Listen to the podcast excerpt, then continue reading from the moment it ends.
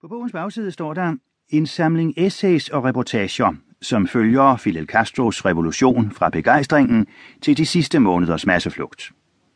Et portræt af en ensom og selvrådet tyran og en befolkning, der blev træt af hans kuldsejlede planer. En skildring af en dag, da revolutionen blev afviklet.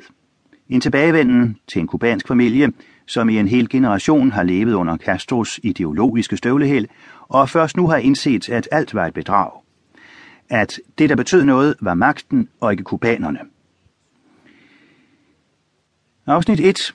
Havana 1994 Sveden siver ned over min pande. Min krop er ved at blive opløst. Jeg er vand. Og vand husker intet.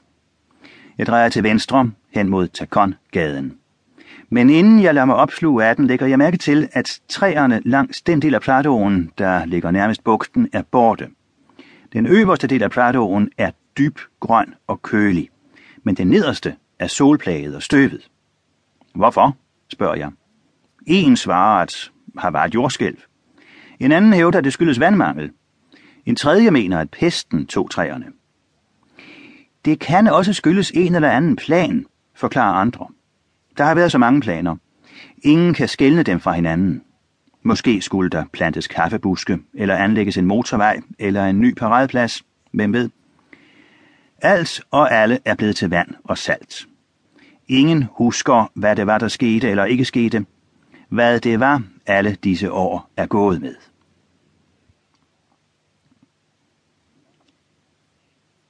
Et. Om lidt bliver her stille. Øjnene. Det er dem, jeg tænker på.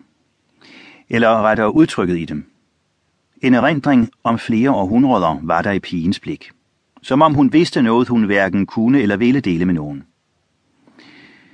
Hvor fandt du det motiv? spørger jeg fotografen. Et eller andet sted nede i mit Kuba, svarer han. Og hun stod der i bussen og bare stirrede ind i evigheden. Det kan du udlægge, som du vil.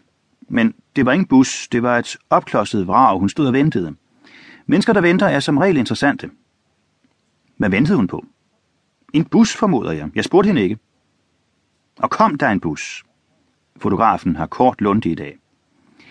Hvorfor i helvede spørger du, når du selv kender svaret? væser han. Det er sidste morgen i Havana, for mit vedkommende. Kubanerne ser ud, som om de forbereder sig på at blive her lidt endnu. Jeg går op gennem Pradoen.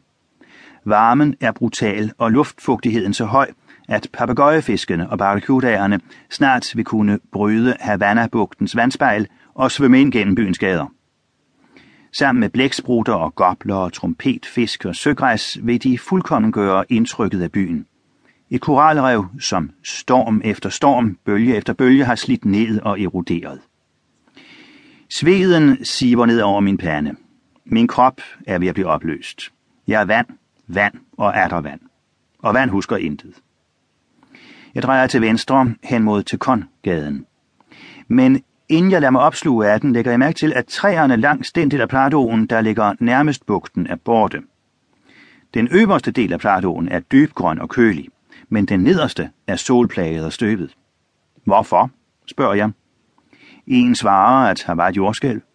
En anden hævder, at det skyldes vandmangel. En tredje mener, at pesten tog træerne. Det kan også skyldes en eller anden plan, forklarer andre. Der har været mange planer. Ingen kan skelne dem fra hinanden. Måske skulle der plantes kaffebuske, eller anlægges en motorvej eller en ny paradeplads. Hvem ved? Alle er blevet til vand. Sved og vand og salt. Ingen husker, hvad det var, der skete. Hvad alle disse år er gået med.